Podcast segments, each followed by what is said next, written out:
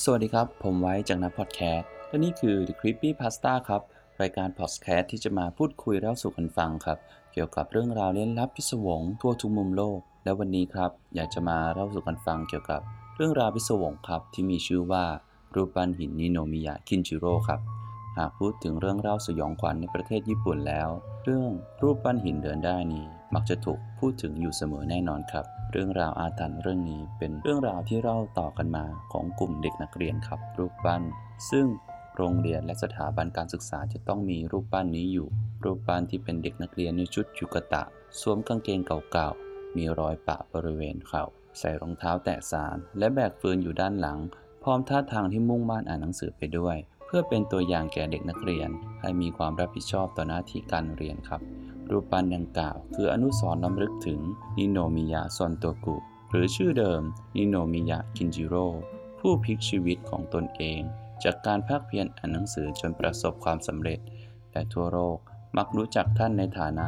นักการศึกษาแห่งประเทศญี่ปุ่นครับ แต่มีตำนานลึกลับพิศวงเกี่ยวกับโรงเรียนญี่ปุ่น ที่มีรูปปั้นนิโนมิยะคินจิโร่จะต้องพบกับเหตุการณ์ประหลาด นักเรียนทุกคน ต่างพบเจอเหตุการณ์คล้ายๆกัน ว่าในกลางดึกในช่วงบรรยากาศเงียบสงบวังเวง และไม่มีคนในโรงเรียนแล้ว รูปปั้นเด็กน้อยนิโนมิยะจะค่อยๆ บิดขี้เกียจจนมีเสียงดังกรอบแกรบและค่อยๆ ลงมาจากแท่น เพื่อออกมาวิ่งเล่นรอบโรงเรียนเพียงลำพังอย่างเหงาๆเหตุผลก็เพราะเมื่อครั้งยังเด็กสิ่งสำคัญในชีวิตคือการทำงานและการเรียนทำให้นิโนมิยะไม่ได้มีเวลาเที่ยวเล่นสนุกเหมือนเด็กคนอื่นๆ ดังนั้นเมื่อเสียชีวิตไปแล้ว รูปปั้นจึงมีพลังวิญญาณทำให้สามารถเคลื่อนไหวได้เอง และเมื่อใกล้สว่างก็จะรีบกลับมาอยู่ที่เดิมอีกครั้ง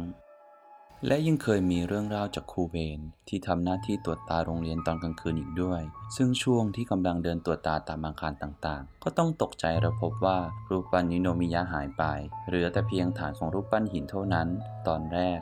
ครูเวนคิดว่ามีคนขโมยรูปปั้นไปจึงพยายามเดินตรวจตาอย่างละเอียด แต่ก็ไม่พบสิ่งผิดปกติ แต่พอครูเวนกลับไปดูที่ฐานใกล้ๆ ปรากฏว่ารูปปั้นฮิโนมิยะกลับไม่ได้หายไปไหน จึงสร้างความประหลาดใจเป็นอย่างมาก และไม่เพียงแต่ครูเวนเท่านั้น แม้แต่ยามประจำโรงเรียนที่ตรวจตาโรงเรียนตอนกลางคืน ก็เคยพบเห็นรูปปั้นฮิโนมิยะเดินเล่นรอบโรงเรียน สร้างความสยองและความน่ากลัวเป็นอันมาก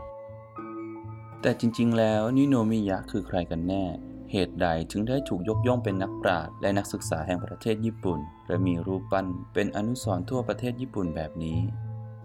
นิโนมิยะซอนโตกุ เดิมชื่อนิโนมิยะกินจิโร่ มีชีวิตอยู่ในช่วงปี 1787 ถึง 1856 เกิดที่เขต อาจิงาราคามิ จังหวัดสากามิ ซึ่งปัจจุบันคือเมืองโอดาวาระ จังหวัดคานางาวะ เป็นบุตรของครอบครัวชาวนา ฐานะยากจน แต่เมื่ออายุได้ 14 ปี พ่อของเขาก็เสียชีวิตลง หลังจากนั้น 2 ปี แม่ก็เสียชีวิตไปอีกคนหนึ่ง ทำให้นิโนมิยะกินชิโร่ต้องย้ายไปอยู่กับลุงของเขา และช่วยทำงานด้านการเกษตร ซึ่งลุงก็ไม่ค่อยจะสนใจและรักนิโนมิยะสักเท่าไหร่นัก ระหว่างที่ช่วยงาน นิโนมิยะจะอ่านหนังสืออยู่ตลอดเวลา เพราะเป็นคนรักการเรียนมาก จึงมักพกหนังสือติดตัวอยู่เสมอ เวลาเข้าป่าแบกฟืน และคอยศึกษาหาความรู้ด้วยตัวเอง เท่าที่โอกาสจะอำนวย และนำความรู้มาใช้ในการทำงานเกษตรของเขา จนที่ดินของลุงเต็มไปด้วยผลผลิตมากมาย และเมื่อเขาได้อายุ 20 ปีก็เปลี่ยนที่ดินมรดกของพ่อแม่มาทำการเกษตร และประสบความสำเร็จอย่างมาก หลังจากนั้นไม่กี่ปี นิโนมิยะก็มั่งคั่งขึ้นอย่างมาก และเริ่มซื้อที่ดินเปล่าเพื่อใช้ทำการเกษตรของตนเองเพิ่มขึ้น จนรัฐบาลได้เชิญนิโนมิยะไปเป็นผู้ว่าราชการส่วนท้องถิ่น เพื่อแก้ปัญหาด้านการเงินและการเกษตร ที่กำลังประสบปัญหาอย่างหนักนิโนมิยะเริ่มให้ความรู้แก่ชาวนา รวมไปถึงสมุไร และประสบความสำเร็จในการฟื้นฟูเศรษฐกิจของท้องถิ่นตามที่ได้รับมอบหมาย ความเก่งของนิโนมิยะทำให้ได้เลื่อนตำแหน่งสูงขึ้นจากไดเมียว นิโนมิยะได้นำความรู้ต่างๆ มาเผยแพร่และพัฒนาบ้านเมือง อาทิ เรื่องดอกเบี้ยทบต้น ระบบภาษี และการพัฒนาที่ดิน รวมทั้งได้สร้างสถาบันการเงินขึ้นมาเป็นแห่งแรก ซึ่งเป็นลักษณะของสหกรณ์นั่นเอง ชื่อเสียงของนิโนมิยะเป็นที่ยอมรับอย่างกว้างขวางทั้งในเรื่องการเกษตร ปรัชญาและการพัฒนาเศรษฐกิจ และเมื่อโชกุนทราบเรื่องดังกล่าว ก็รู้สึกชื่นชมในตัวของนิโนมิยะเป็นอย่างมาก จากชนชั้นชาวนา แต่ศึกษาหาความรู้จนได้เป็นถึงผู้ปกครองเขต จึงได้แต่งตั้งชื่อใหม่ให้เป็น นิโนมิยะซอนโตกุ นอกจากนี้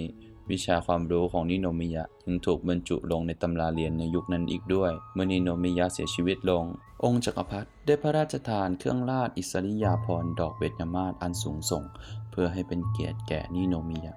และนี่คือเรื่องราวของรูปปั้นหินเดินได้ครับนินโนมิยะคินจิโร่ที่ได้รวบรวมมาให้ลองฟังกัน หากผิดพลาดประการใดตรงไหน ก็ขออภัยมาณที่นี้ด้วยนะครับ แล้วก็อยากให้ผมพูดเกี่ยวกับเรื่องอะไร ก็สามารถแนะนำติชมเข้ามาได้ตามช่องทางต่างๆ เหมือนเดิมเลยนะครับ ส่วนวันนี้ผมไว้ขอลาไปก่อนนะครับเรื่องราวสยองขวัญของรูปปั้นนิโนมิยะคินจิโร่ที่เล่าสืบต่อกันมาในกลุ่มเด็กๆ ความจริงแล้วนิโนมิยะอาจไม่ใช่ผี แต่เป็นจิตวิญญาณของชาวญี่ปุ่น และต้นแบบการใช้ชีวิตของคนรุ่นหลัง ที่ก้าวผ่านทุกยุคทุกสมัย และที่แสดงถึงสัญลักษณ์แห่งความภาคเพียรมุ่งมานะอดทน จนประสบความสำเร็จครับ สวัสดีครับ